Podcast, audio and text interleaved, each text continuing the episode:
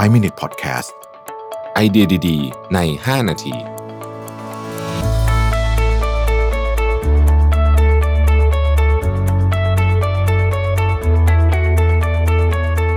สวัสดีครับยินดีต้อนรับเข้าสู่ 5 minutes podcast นะครับคุณอยู่กับประวิทานอุตสาหะครับ วันนี้ไปเจอข่าวชิ้นหนึ่งใน Financial Times ซึ่งผมว่ามันน่าสนใจดี เพราะว่า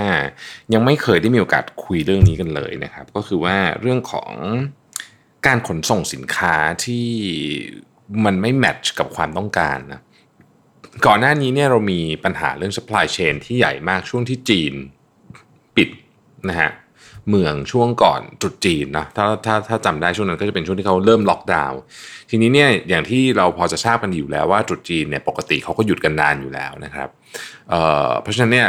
เราก็คนส่วนใหญ่เนี่ยก็จะสต็อกของไว้ก่อนตอนนั้น แล้วก็หรือคือหรือจะทำอะไรพวกนี้คือ ของทุกอย่างที่ที่ที่ควรจะต้องถูกจัดการก่อนตรุษจีนมักจะถูกจัดการนะฮะสั่งออเดอร์มาสต็อกรีบส่งของออกไปเพราะว่าช่วงตรุษจีนเนี่ยไม่มีใครทำงานนะฮะที่ประเทศจีนนะครับ ทีนี้เนี่ยเผอิญว่าจังหวะเวลาของตรุษจีนซึ่งเป็นช่วงปลายเดือนมกราเนี่ยนะฮะ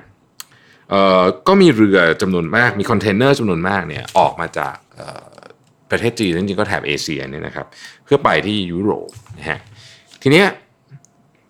ช่วงหลังเดินทางเนี่ยก็ไป port ไปรอตเตอร์ดัมไปฮัมบูร์กอะไร port ใหญ่ๆเนี่ยนะฮะ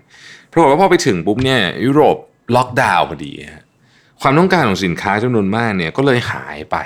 นะครับต้องเรียนอย่างนี้ก่อนว่าสินค้านำเข้าจากจากที่ไหนก็แล้วแต่มาที่ยุโรปเนี่ยนะฮะสามในสี่เนี่ยเดินทางมาด้วยเรือนะเพราะฉะนั้นเนี่ยพอต่างๆเหล่านี้เนี่ยตอนนี้ เต็มมาก เพราะว่าความต้องการของสินค้าหลายประเภทเนี่ยมันลดลงไปอย่างมโหฬารเลยนะฮะไอไอไอของที่เป็นที่ต้องการอย่างพวกอาหารหรือว่าเวชภัณฑ์เนี่ยนั่นโอเค แต่มีของอีกเยอะมากนะครับที่ความต้องการลดลงไปเยอะ เพราะว่าคนอยู่บ้านถูก quarantine นะฮะกังวลเรื่องค่าใช้จ่ายต่างๆนานาแล้วก็อีกเรื่องหนึ่งที่ทำให้ตัวคอนเทนเนอร์เนี่ยมัน move ได้ช้าก็เพราะว่าบริษัทโลจิสติกเองเนี่ยนะครับก็ทำงานได้ช้าลงนะฮะจากกฎ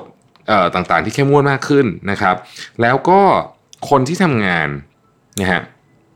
บางคนก็ป่วย บางคนก็ต้อง self isolation บางคนก็ quarantine ต่างๆ นานาพวกนี้นะครับ มันก็เลยทำให้เกิดสิ่งที่เออไม่ค่อยได้เห็นก็คือว่าคอนเทนเนอร์เต็มท่าเรือไปหมดเลยนะครับอย่างเขาบอกว่าใน port ที่เบลเยียมเนี่ยนะฮะซึ่งเป็นที่ที่ส่งรถยนต์เข้ามาเยอะนี่ก็มีรถจอดอยู่หลายพันคันเลยนะฮะ สิ่งที่น่าสนใจก็คือว่าตอนนี้เขาบอกว่าโอเค มันยังรับได้อยู่นะครับหมายถึงว่าปริมาณคอนเทนเนอร์มันก็เยอะกว่าปกติ พอสมควรแต่มันก็ยังอยู่ในเกณฑ์ที่มีพื้นที่เก็บอยู่นะฮะแน่นอนก็ต้องจ่ายค่าโกดังค่าเก็บอะไรกันไปนะมันก็อีกเรื่องหนึ่งนะแต่ว่าสิ่งที่เกิดขึ้นที่น่าสนใจก็คือปกติคอนเทนเนอร์เนี่ยพอมาถึงใช่ไหมครับเอาของลงใช่ไหมก็รับของกลับกลับไปฝั่งเอเชียนะฮะตอนนี้เนี่ยปรากฏว่าคอนเทนเนอร์ขากลับเนี่ยเริ่มขาดแคลน เพราะว่ามันมาอยู่เก็บของยังอยู่คือยังเอาออกของจากท่าเรือไม่ได้อะว่างั้นเถอะนะครับ ก็เป็นอีกมุมหนึ่งที่น่าสนใจเหมือนกันแล้วถ้าเกิดอันนี้นี่มันมัน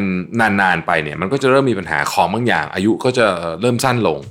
พอเอาออกมาความต้องการก็น้อยอยู่แล้วใช่ไหมครับอายุก็สั้นลงไปอีกเพราะเนี่ยเพราะความเนี่ยต้องถูกเก็บอยู่นู่นนี่ยังเคลียร์มาไม่ได้เนี่ยนะฮะก็อาจจะเกิดเป็นปัญหาตามมาได้สำหรับ importer ที่อยู่ใน ยูโรโซนนะขึ้นอยู่กับความยาวนานที่จะที่วิกฤตโควิด -19 จะลากไป ผมอยากจะเห็นว่าคือครั้งนี้นะฮะมันกระทบไป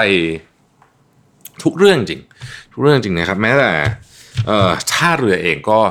ยังหนีไม่พ้นนะครับ ขอบคุณที่ติดตาม 5 minutes ครับ สวัสดีครับ 5 minute podcast ไอเดียดีๆ ใน 5 นาที